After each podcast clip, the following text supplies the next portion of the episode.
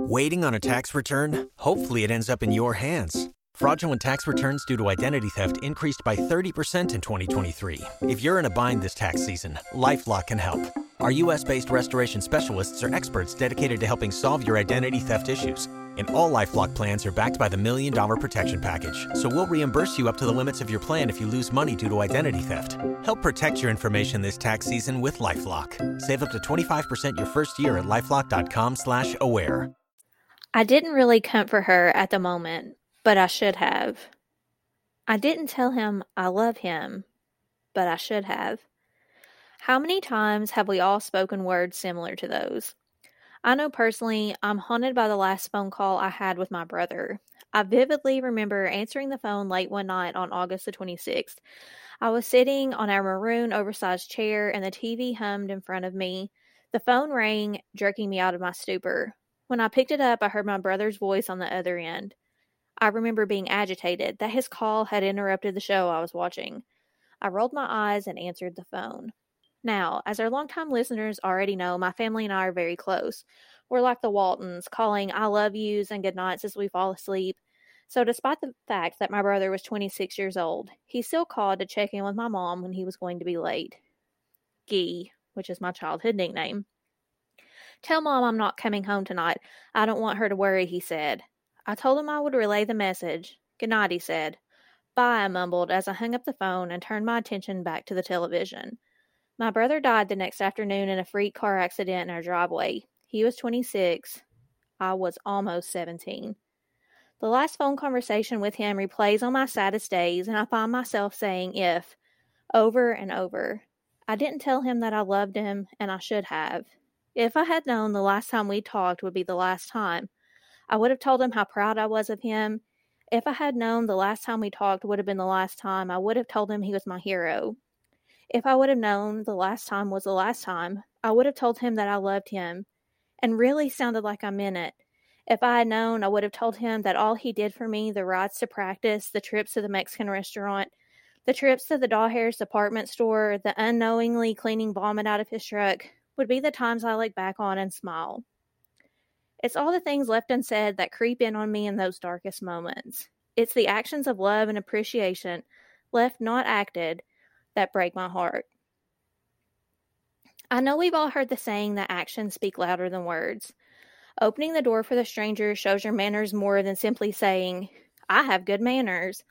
Hugging your friend at her mother's funeral can say more than simply saying, I'm sorry.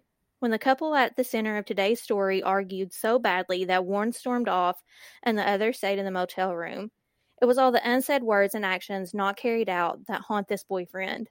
Quote, I slipped her keys off her wrist so she couldn't drive, Eddie said. I didn't really comfort her at the moment, but I should have. End quote. This is the story of Kelley Brannon.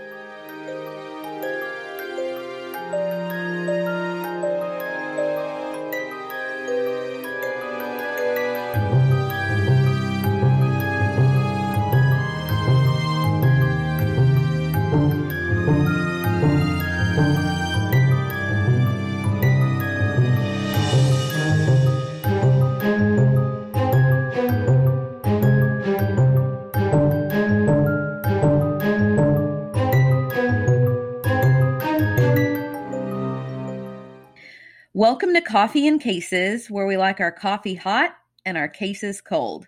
My name is Allison Williams. And my name is Maggie Dameron.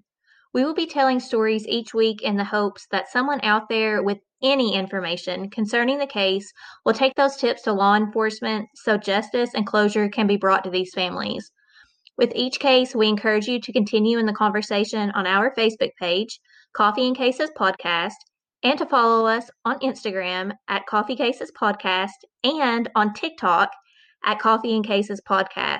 Because, as these families know, conversation helps to keep their missing family member in the public consciousness, helping to keep their memories alive. So sit back, sip your coffee, and listen to what's brewing this week. So, in one of the episodes that we had pre recorded in July, we were asking all of the sleuth hounds out there to vote, vote, vote on Podcast Magazine Hot 50 yes, yes. and continue to vote for us. Please continue to do so. every day if you would like, but you know, at least once. But we didn't even ask the previous month because we had pre recorded all of our episodes.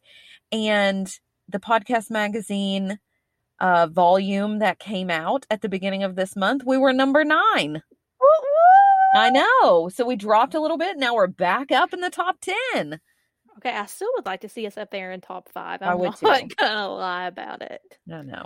But I'm So, happy. um, same. And a little disclaimer about me because you guys know I tell you about my life. Um, if I sound a little hoarse today recording this, is because I nearly died eating dinner this afternoon.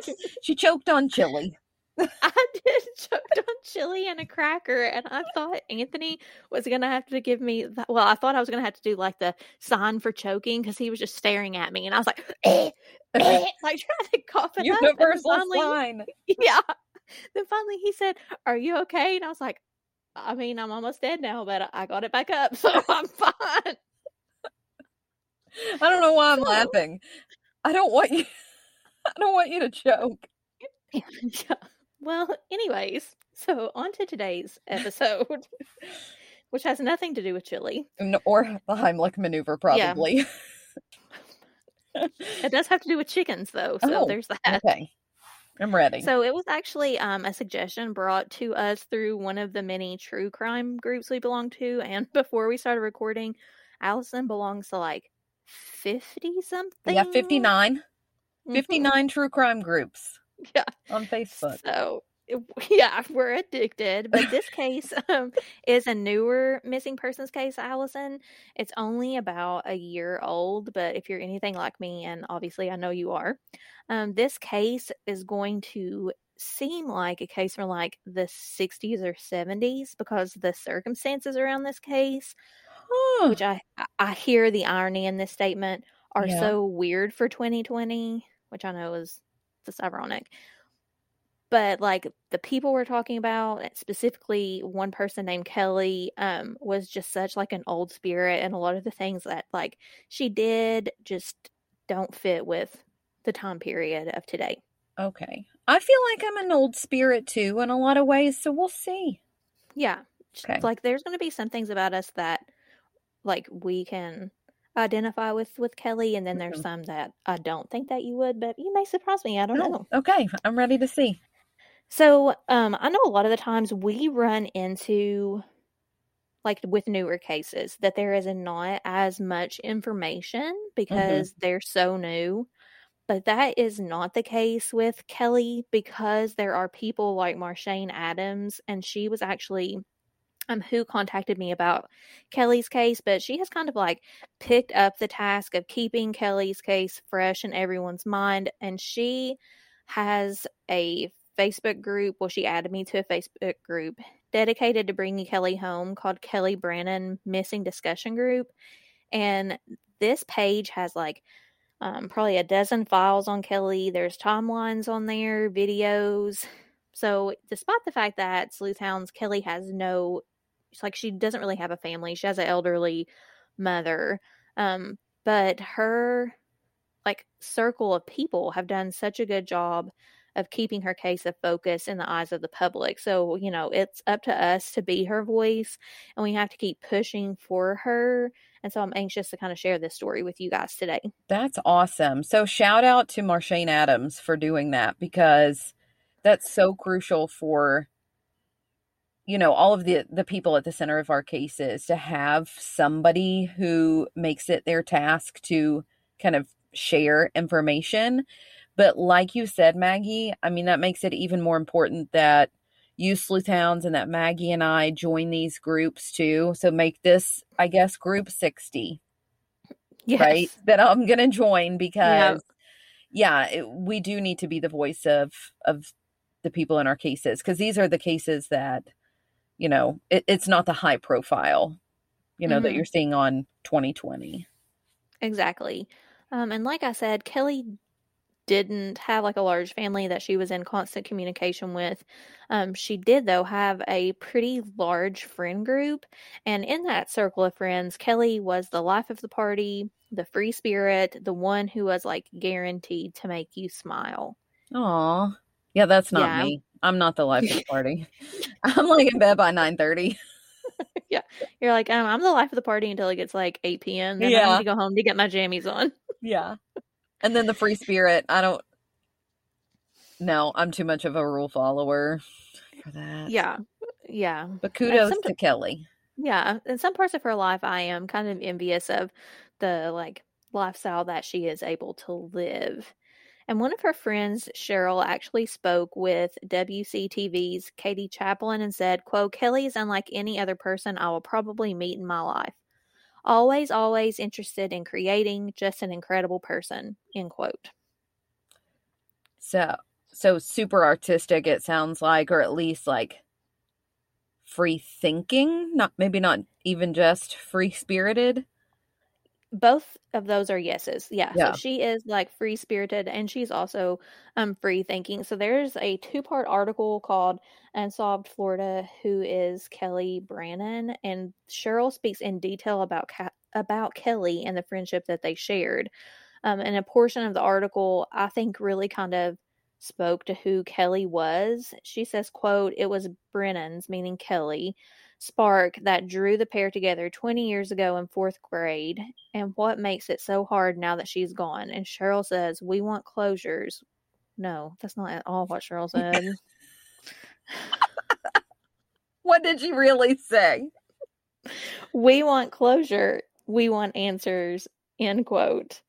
And That's more like we all, yeah, that makes much more sense. all know someone who, like, if you think back on growing up, like someone who couldn't wait to escape the town they grew up in. You know, maybe Yeah. that person is you, sleuth hound out there listening. Um, but we know somebody who needs more and needs to find it by kind of exploring the world on their own. hmm I see that a lot that with my students. Yeah.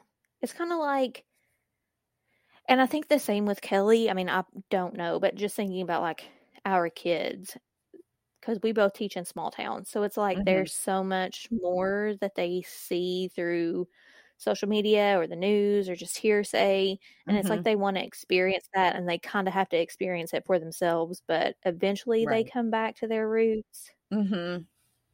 And Kelley did the same thing. So Cheryl described how Kelley knew right away that she would leave their small New Hampshire town to travel after high school. So very unlike us, Allison.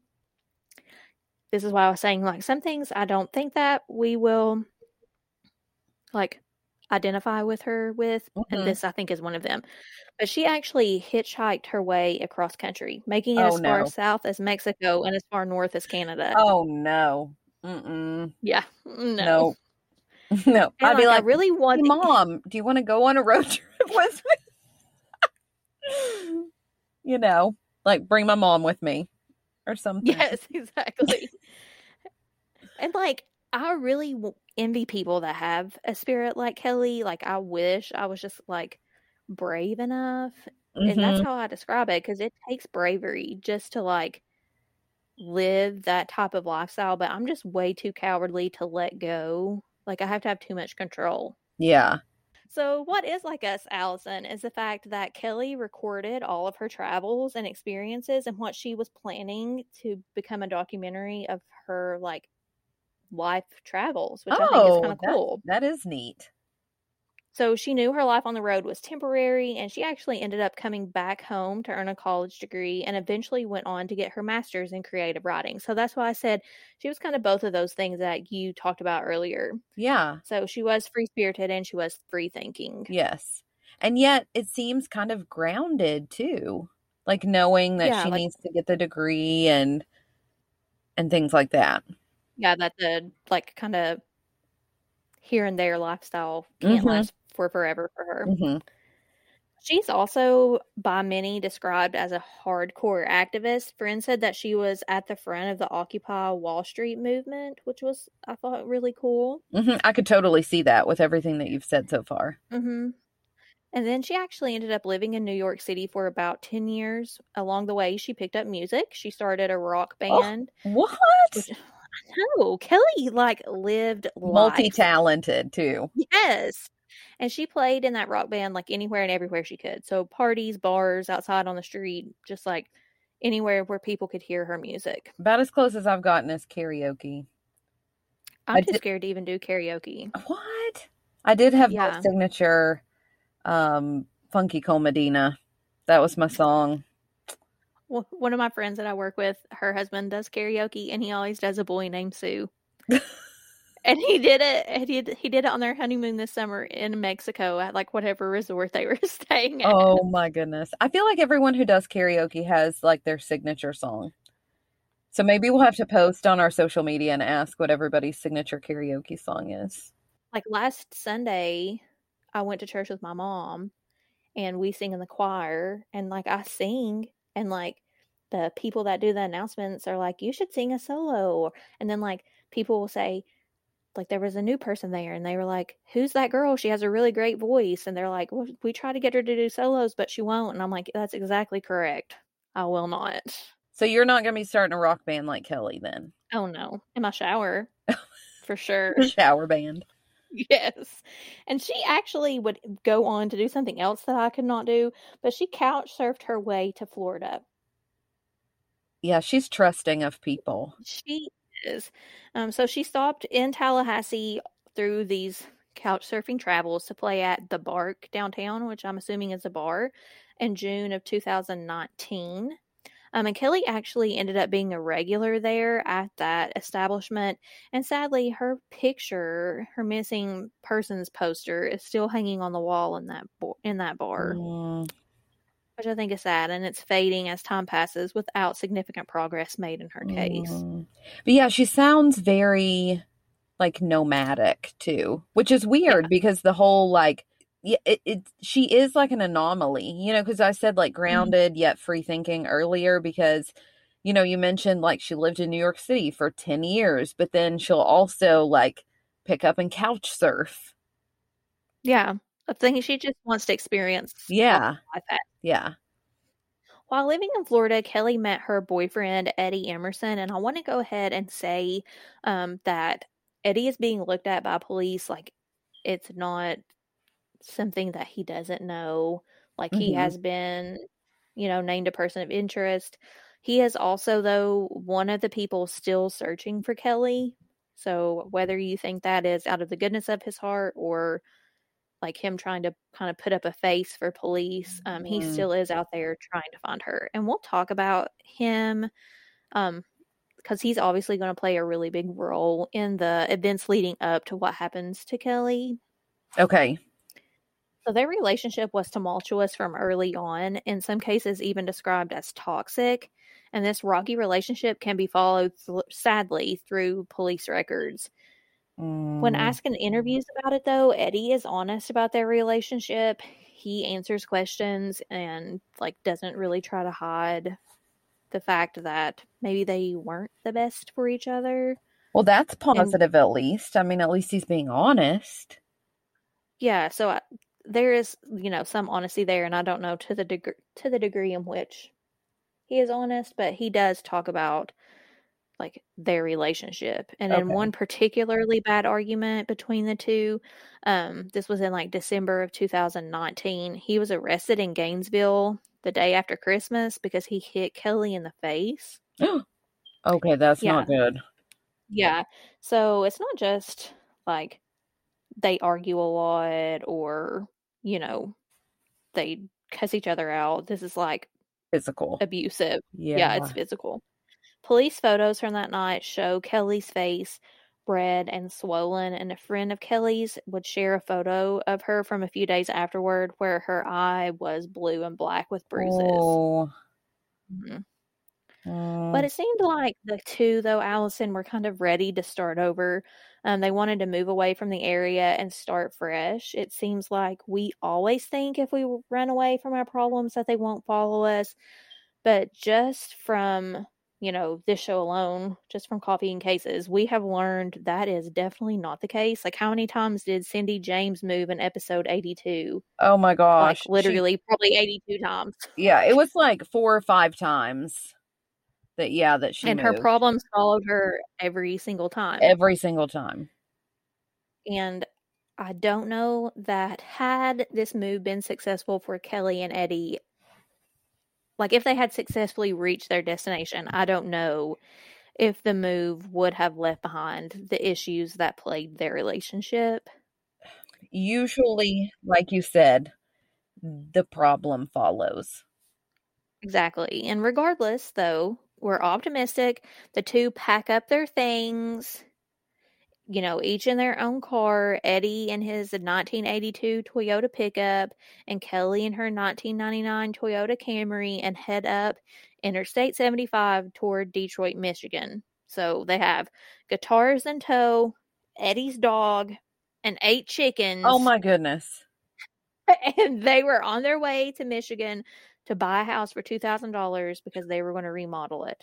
Two thousand July dollars. 9th, twenty twenty. I'm pretty sure that's what my memory said, or my So- memory serves me mm, correctly. This had to be Like, who knows what kind of condition yeah, it's in. like falling down, probably. Yeah. Oh my goodness. I see it. Maybe he's attached to his chickens, but I feel like I don't know. Maybe maybe sell your chickens and get some new ones once you get there.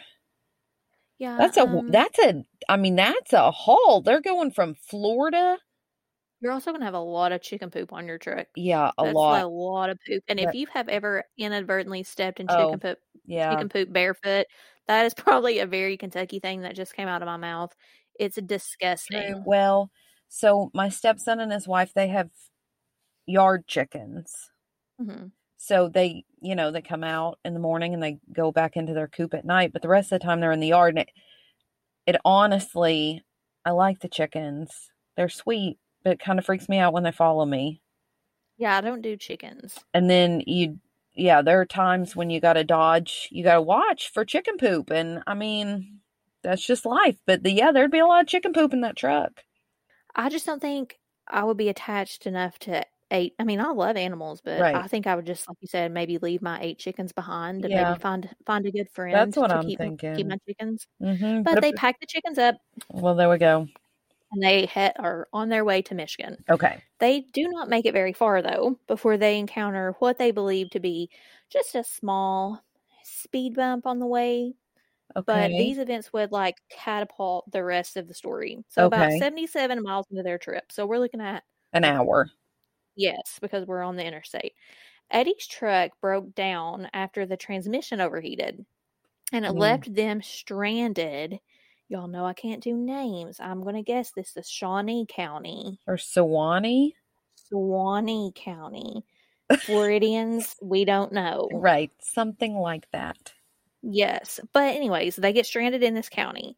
And Eddie told Dateline that they had the truck towed to a local car shop in nearby Live Oak, Florida.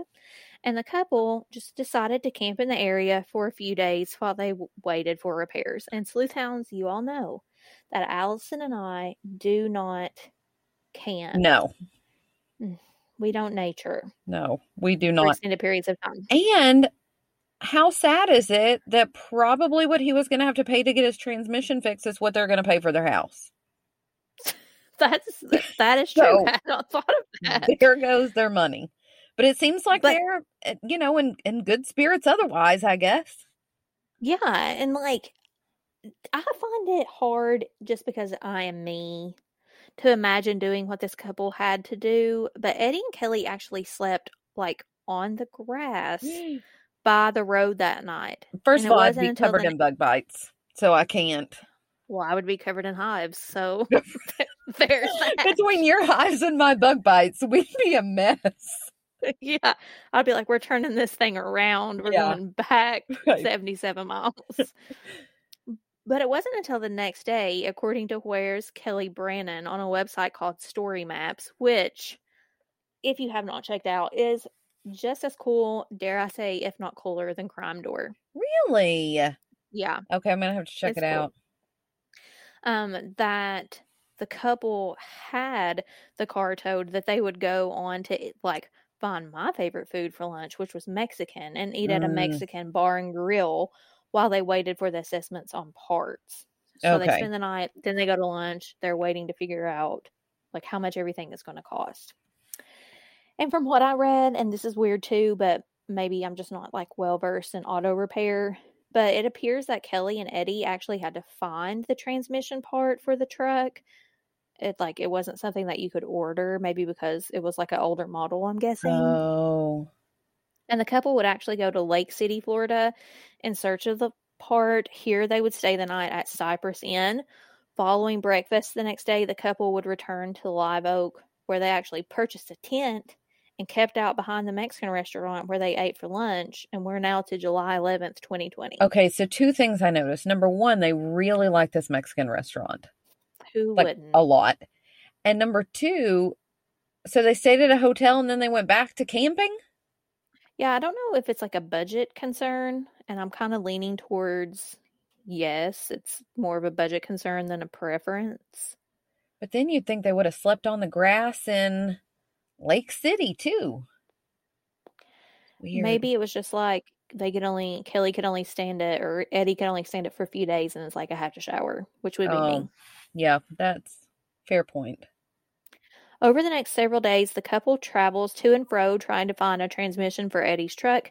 Thankfully, on July 13th, they locate one and they leave it with the repairman to begin repairs the next morning. But when Eddie calls on the morning of July 14th, repairs have not started because Eddie has actually purchased the wrong transmission. oh my goodness.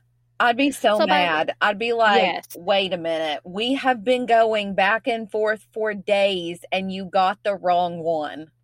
Right, exactly. And that's exactly what happens. The two start arguing because I too, like you and Kelley, would be like, okay, this is ridiculous. Like, I've been in this little town for several days. Like, you need to get your crap lined out, or I'm going on my own to Michigan because this is taking forever. Well, they would have been in Michigan by now. Exactly. Um, but Eddie is actually able to persuade Kelley to stay one more night while he tries to sort things out. And this time they decide to stay at the Sunshine Inn for the night because it has the lowest rates in town. And that's why I thought that maybe the camping was like a budgetary thing. Okay. So the couple is arguing even when checking into the inn. And Mm. this time, I can put myself in Kelley's shoes because, unlike most couples who may argue over the room cost or where to eat dinner, the couple is arguing over the chickens. Oh, the chickens again. See, he should have Yes. just left them. because, okay, well, remember that they also have the dog Oh, that they have with them, and they have the chickens. Right. Right. So they're arguing over what's like, where are these chickens going? And in an interview with NBC News, Eddie said, I found a grassy spot in the shade for them, but Kelley wanted to bring them up into the room. Which, oh, oh no. The I chicken which poop, the chicken like- poop problem. yeah, but like if you're super attached to these chickens, like I can maybe get it. Like you don't want them, but they've stayed in an inn before. So what do they do with them that time? I don't know. Yeah, I just don't like Yeah. when we went on vacation. My sister in law watched our animals, and um, she almost overfed my fish, and like he almost died, and she was really upset about it. And I'm like, while I love him, he was a like fifteen dollar fish from Petco, and he's lived like six months, so that's pretty long Oh, for a yeah. fish. Like I'm Yeah. not gonna be heart. It's not like my dog Right. you know, which I know is heartless, but like, I don't know that I would. I don't know how worried I would be over my chickens. I say that, then I'd probably cry. I mean, who knows? They had to be outside. Like they might have names for them. Like, you know, Margaret and Henrietta or something. That's true, and like, I think there's a lot of chickens. But Eddie explains, like, I already had my dog with us. He says in quote, "We didn't need chickens in the room too. We'd had a long couple of days, and I was tired. So yeah, I got angry. I threw my head on the ground and yelled, and we just kept arguing." End quote. Okay, well now I can get where he's coming from too, because I don't think it's the smartest idea to bring the chickens Yeah. up to the hotel room.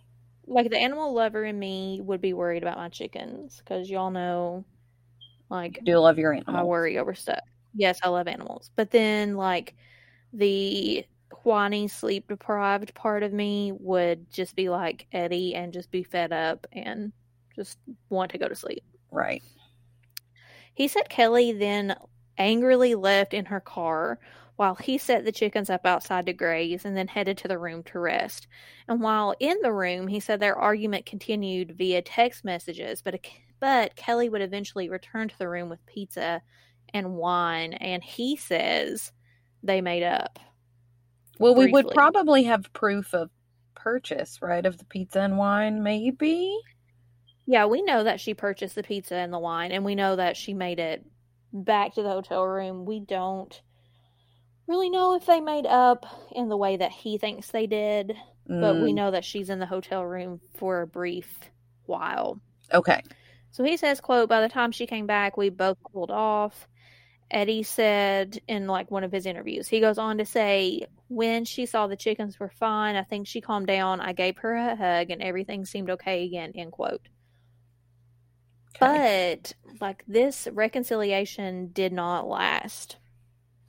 Mm, As the sun was setting, they start to argue again, and it seems, from what I read, that they are arguing over the chickens yet again because some were able to escape from Eddie's enclosure and Kelley was mad. oh, See, this is where I think I would more empathize with Kelley. Like, I think I would be fine if they were tied up outside, but if one got away, I think I would really be worried. right. Um, and they do try in vain to catch the chickens, but they are unsuccessful. And Eddie tries to reassure Kelley that he's sure they'll catch them in the morning. Like, I don't know. I guess the chickens stay around each other. But Well, and wherever they bed down when it gets dark, they don't move from there. That's why, Oh. like, my um, stepson and daughter in law, they have the chicken coop and they leave the door open because as it gets dark, the chickens will go back home.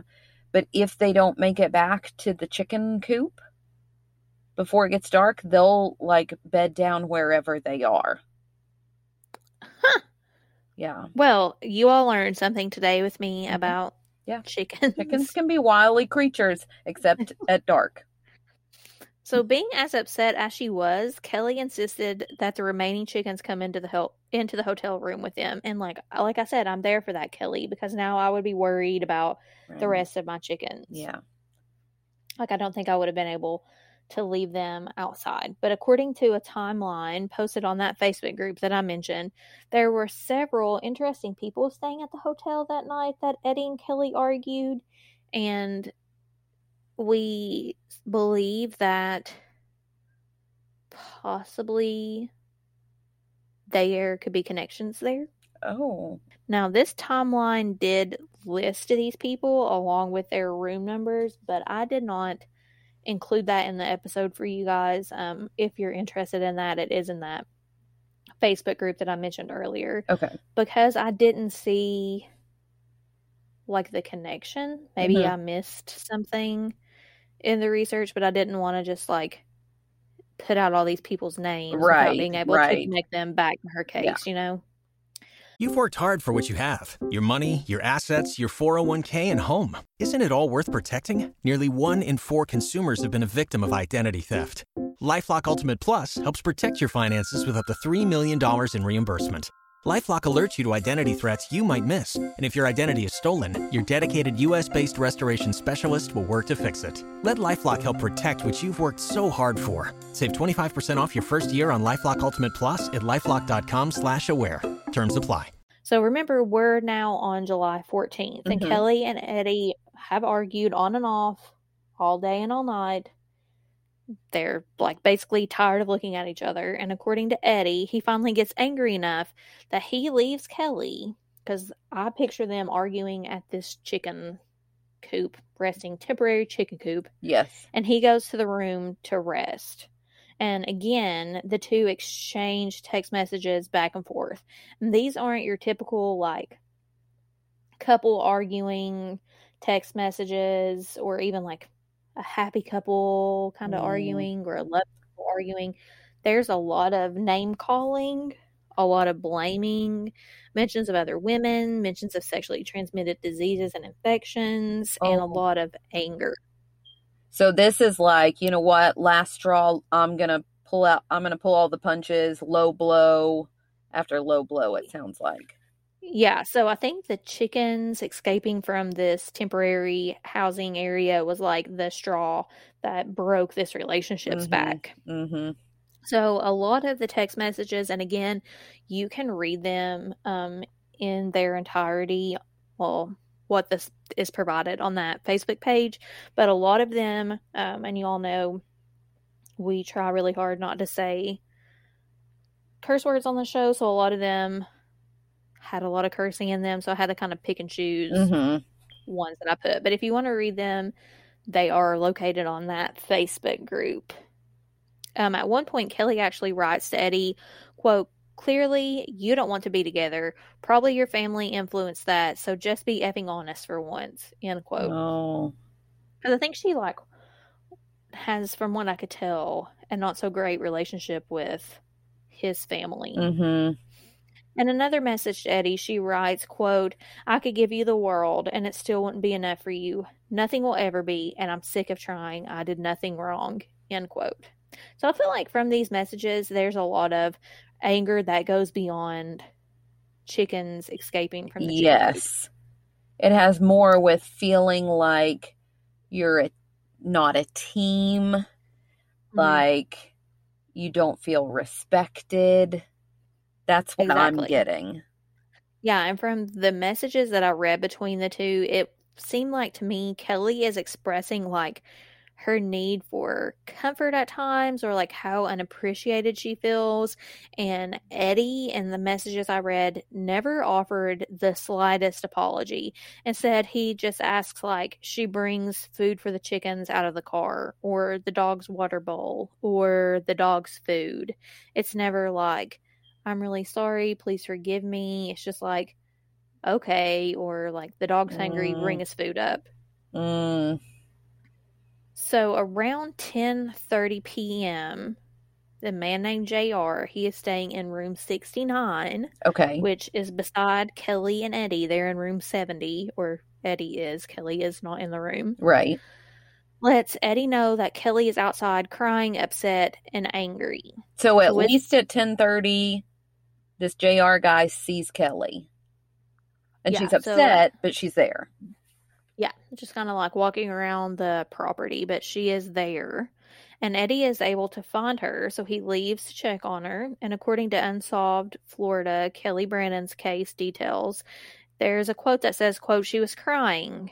Emerson, meaning Eddie, said, She was miserable. She was drunk. I didn't comfort her. I just took her keys off her wrist and said, You can't drive right now. All right. End quote. And he actually admitted to locking Kelley outside of the motel room. But I don't know that that sounds as bad as, or it is as bad as what it sounds. I think, uh, because I'm like, I'm playing devil's advocate for Eddie, but like I'm assuming that her key to the hotel was attached to the keys that were on her wrist, and when he took that, he took that key too. Oh, like maybe he didn't realize that he I think took at that key also. He just thought he was taking the car key. I think at first it is that because he says, "quote I just went back in the room stupidly. I just went back in the room." End quote. And that's the last time he would see her is around like ten forty five. So I think at first there's that, but then I think kind of later on he realizes, but is just so angry. I don't know that it matters. Oh no. So at 10:51, Eddie gets the following message. Thanks for ignoring me and locking me out, con man. I hope you're sending lots of hearts to all your old hookups. Oh, so see, I think there's like maybe a very brief time that he doesn't realize it, but he knows it by like almost 11 p.m. right. Yeah, and you'd think at that point if he did it- you're right. It has to be like pent up anger maybe at that point if he didn't immediately go unlock the door. Yeah. But, And like if Anthony and I were arguing, which obviously we don't have a relationship like this, but like if I was just like storming about an unknown area and like sending Anthony all these angry messages, he would just like literally pick me up and carry me right. into the hotel room. Yeah. And I'd be super upset even the fact that he said he admitted that he didn't comfort her. Mm-hmm. Yeah, and I think that's one of his big regrets in this case. Mm-hmm. At 10:54, he receives the following message. I know how you are, and maybe it was my mistake to get involved with a millennial who's addicted to their phone. Oh, there's a low blow. Yes, I know. When I read that, I was like, "Ooh, look at her, though." she says, "Sure, you and Nat," which means Natalie because she's mentioned in some of the other text messages, and I'm assuming like Natalie is an old fling of his. Mm, Have more in common than you think. I'm sure you can still get to back together, and you treat her well. You should be with someone you want to be nice to, and that's not me, obviously. Would be cool if you give me some gas money I spent driving to get your transmission. oh, So she's like Oh. done. yeah. It sounds like she's like, you know, these are the comments. Well, I mean, they've, I guess they've said bad, angry things to each Mhm. other before this, but it sounds like, yeah, she's maybe ready She's to end up. relationship. Yeah.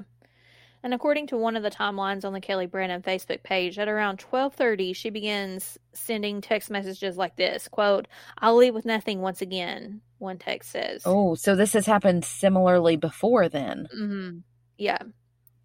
Um, when Eddie gets a text message reading, quote, "Congrats, you won. Tell your fam at 12:35." He asks her to come to bed, to which she responds, "Are you ready for this Yeah. I'm ready.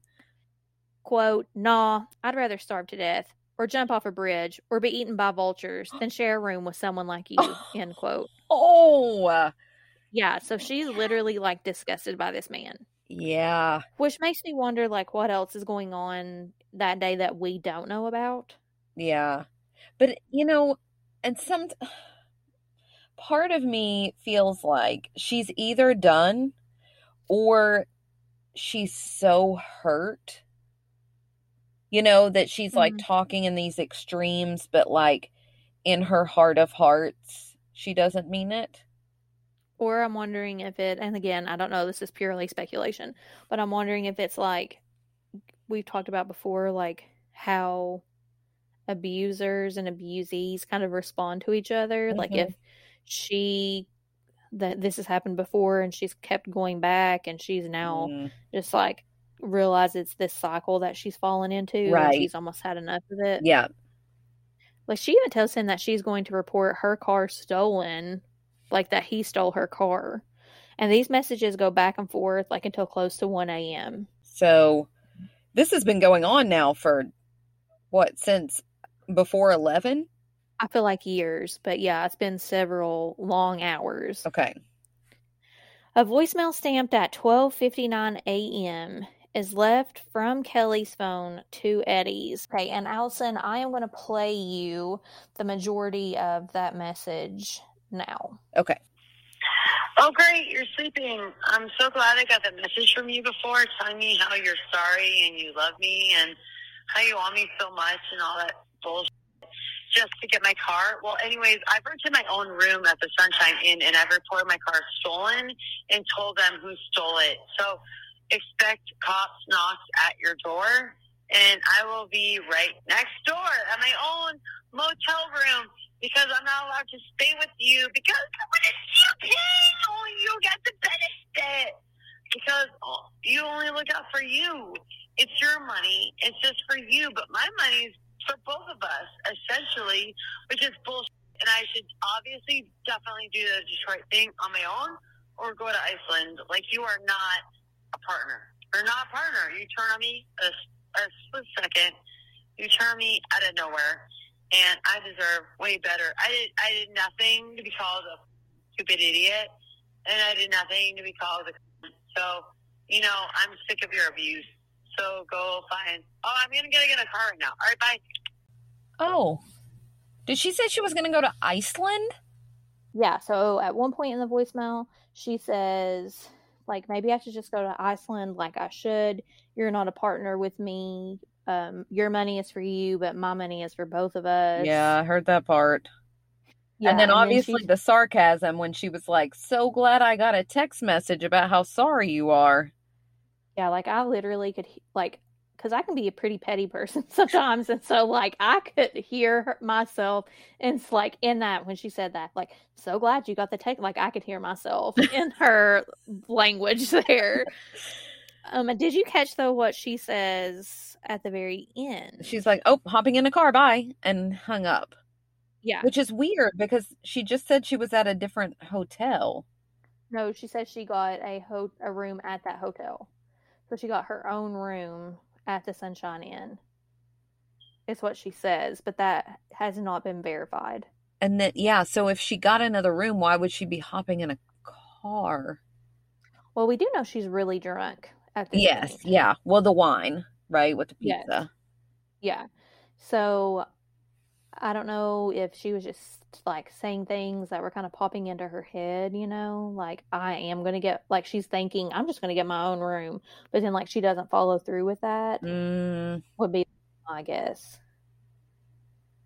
hmm. So like the fact that she says though like I'm getting in a car is probably like the least surprising thing right. in that voicemail because she's literally hitchhiked like hitchhiked her way across the country. So I don't think that hopping into a stranger's car is really out of the ordinary for her. Yeah, I agree. Um kind of what is though out of the ordinary is that when Eddie wakes up the next morning he's alone. So she isn't there, which obviously how could she be in the room? Right, right. she didn't have a key. So did he say that? Did he say he was like worried when he woke up and she wasn't there? Because Yeah, so in some of the research I read, he says like he wakes up and he's worried, but then is like, oh duh, like she couldn't have gotten to the room. So okay, he calls her like around 8 a.m. and she does not pick up. hmm. so at this point he's probably just thinking she's still angry with me or whatever. Yeah, and Kelly did not file that police report that she had threatened about the stolen car. Um, but we know from video surveillance footage that her car was parked in that same position overnight. So it's not like she got in her car, drove away, and came back. Um, it's been in that same position since she got back, like with the pizza. So since there's video surveillance, did they see then if she actually did hop into a car when she said she was going to?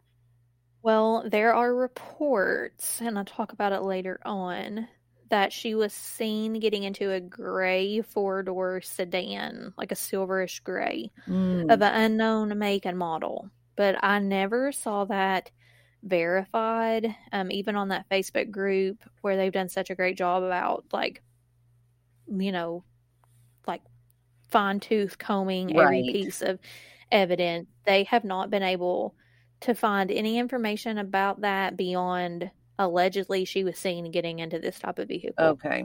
We don't know with who or if that actually happened.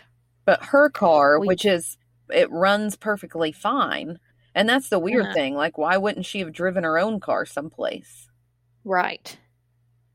We have no idea, but we do know at 9 a.m., Eddie is seen on that video surveillance moving things around inside Kelley's car.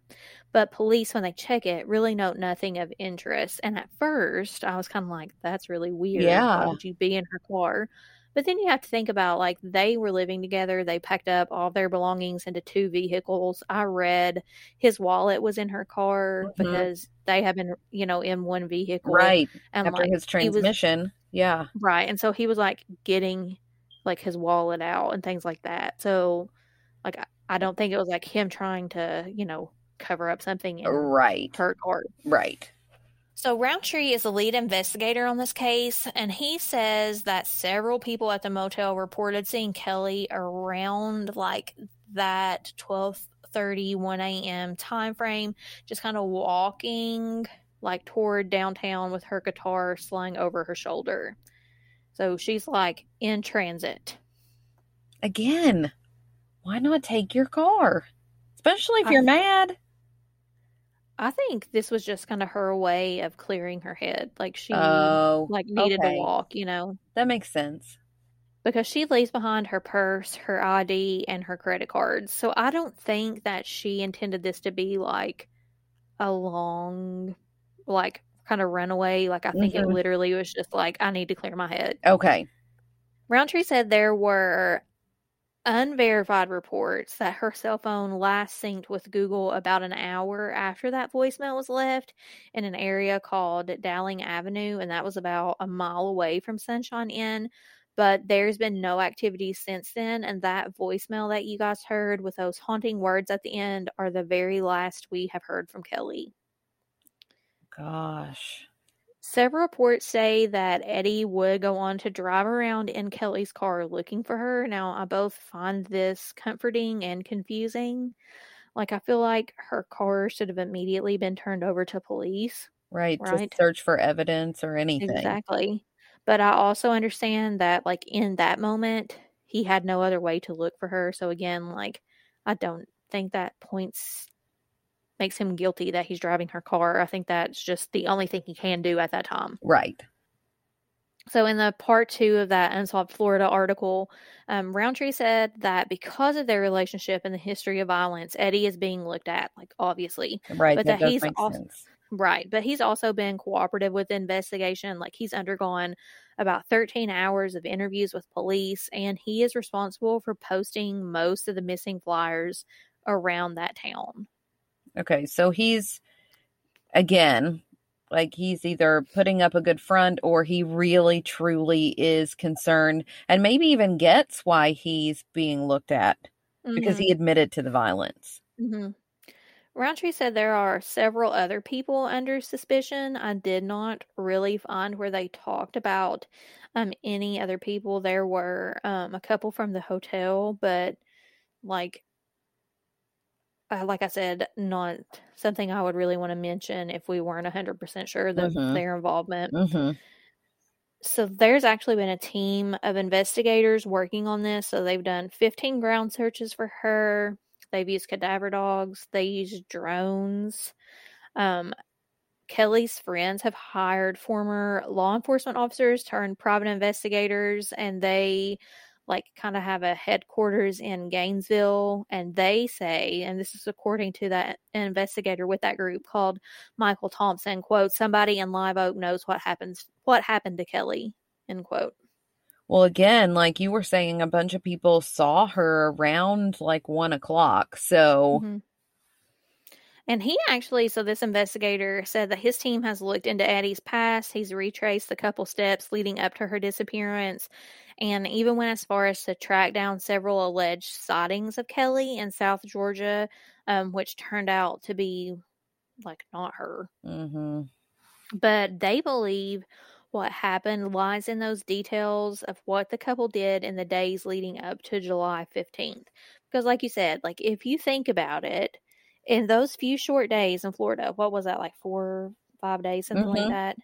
She's introduced to a lot of people and she is a very trusting person. So we know for sure, right, that she met people at whatever Mexican restaurant they ate at. where they went to twice Yes. and camped out back of.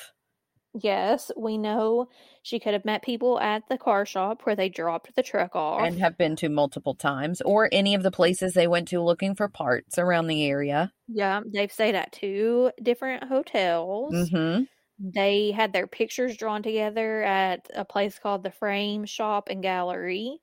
So, I mean, there's been several places, and not to mention, like, from what I gather, the Sunshine Inn is a pretty happening place. hmm So, and for me, the one dude like going into Eddie's room to say, "Hey, your chick's outside crying," like they he doesn't know you. That's Like, a good much- point. How yeah. much talking have you done? You've been there a day.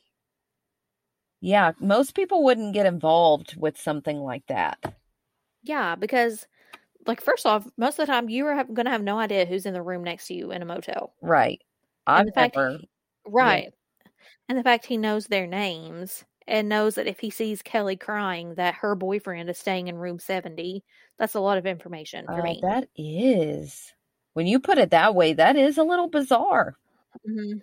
And well, I want to say I do think for the most part in the beginning stages things go quickly in Kelley's case. So she's considered missing by the 16th. She goes missing on the 15th. Her car is inventoried on the 17th. Eddie, however, rolls out of Live Oak on the 18th, leaving behind his truck and taking Kelley's car. They let him take her car? Yup.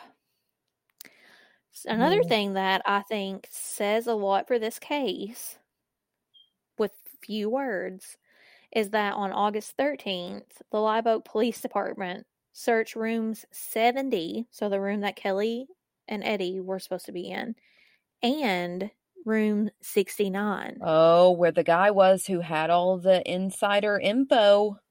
Right, because why would you search his room? Unless there's some reason that there might be information in there. Yeah, and I haven't seen where I've read that really anything groundbreaking was discovered unless it's just something police are not telling the public at this time, which Mhm. we know that they do. Mm-hmm. So there's been a nearby farm in the area that has been searched. From what I read, nothing was found. According to WTXL News, Kelly may have left the hotel, like I said, in that unknown um, silver sedan, but I did not see that verified anywhere.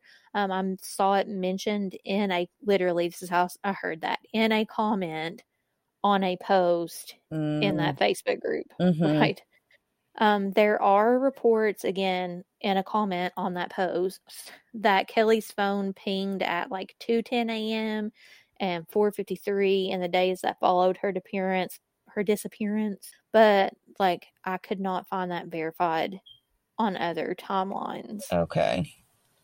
um, so Allison, I do feel like you are so good at developing theories about cases. What would your theory be about what happened to Kelley that night? So I'm actually, and obviously I can be completely wrong, Well, but yeah, I'm not getting the feeling that Eddie was involved. hmm Instead, I'm getting the feeling like this is one of those situations where perhaps Kelley was trusting as she always had been without, you know, a, a negative reaction, but now that's happening. Like if she was upset and she had been drinking, Mhm. right? So, you know, maybe her reactions were slowed or whatever. But the fact that she said she was getting into a vehicle, I believe her Mhm. because her own vehicle was there and she had access. Well, no, he took her keys. So she couldn't get in her own car Right. to go anywhere. So if she went somewhere, she would have to get into a vehicle. Since we have no proof that she did actually rent a room, Mhm. maybe, you know, because she had hitchhiked before, she was like, well, you know what? I'm just going to go find a bar and play in it. Yes. Or, you know, if people saw her with her guitar, or she was like, I'm going to go um, camp out, maybe Mhm. back at the Mexican restaurant, or, you know, it could be anywhere. Mhm. Um, but I do believe that she got into a vehicle. That's my gut telling me Mhm. that. And someone took advantage of, you know, of Kelley in that situation. And so I, I think that detective is right. I think somebody knows something, but it's going to take really pushing people in that Live Oak area to come forward. Yeah, I agree. And I don't know if it is Eddie or if it is the guy from room 69. Like something also in my gut feeling says that it may not be. Like, I think, like you, she's just such a trusting person that she may have trusted the wrong person. And we Mhm. know she's got into strangers' cars before. So maybe that's what's happened this time, which I think will make her case even more difficult to solve. Yeah. Kelley was described as free spirited. She spent a good majority of her life traveling around the country in a stranger's car or couch surfing on a stranger's couch. At first, many thought that maybe Kelley needed a break from life and she disappeared for a bit, living that free lifestyle she loved so much. But everyone who knows her agrees that she would be home by now, and she isn't. Something must have went wrong. Sleuthhounds, Kelley's case is so new and so fresh that we have the power to make a big difference. We have a chance to make a difference. With every case, we urge you to come forward if you know the smallest detail because the littlest details can make the biggest difference. And the same is true for Kelley's case. Kelley Brannon is now 37 years old. She was 36 at the time of her disappearance. She's a white female with brown eyes and black hair with gray streaks. She's approximately 5 foot 4 inches tall and 130 pounds. There's a $1,000 reward being offered by Crime Stoppers. Anyone with information can call 386 208 TIPS. Again, please like and join us on our Facebook page, Coffee and Cases Podcast, to continue the conversation and to see images related to this episode. As always, follow us on Instagram at Coffee Cases Podcast and on TikTok at Coffee and Cases Podcast. Or you can always email us suggestions to coffeeandcasespodcast at gmail.com. Please tell your friends about our podcast so that more people can be reached to possibly help bring some closure to these families. Don't forget to rate our show and leave us a comment as well. We hope to hear from you soon. Stay together. Stay safe. We'll, we'll see, see you next week.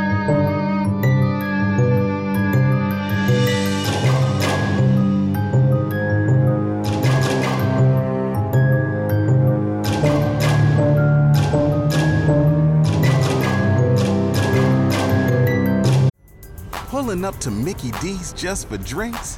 Oh, yeah, that's me. Nothing extra, just perfection and a straw. Coming in hot for the coldest cups on the block. Because there are drinks, then there are drinks from McDonald's. Mix things up with any size lemonade or sweet tea for $1.49. Perfect with our classic fries. Price and participation may vary, cannot be combined with any other offer. Ba da ba ba ba.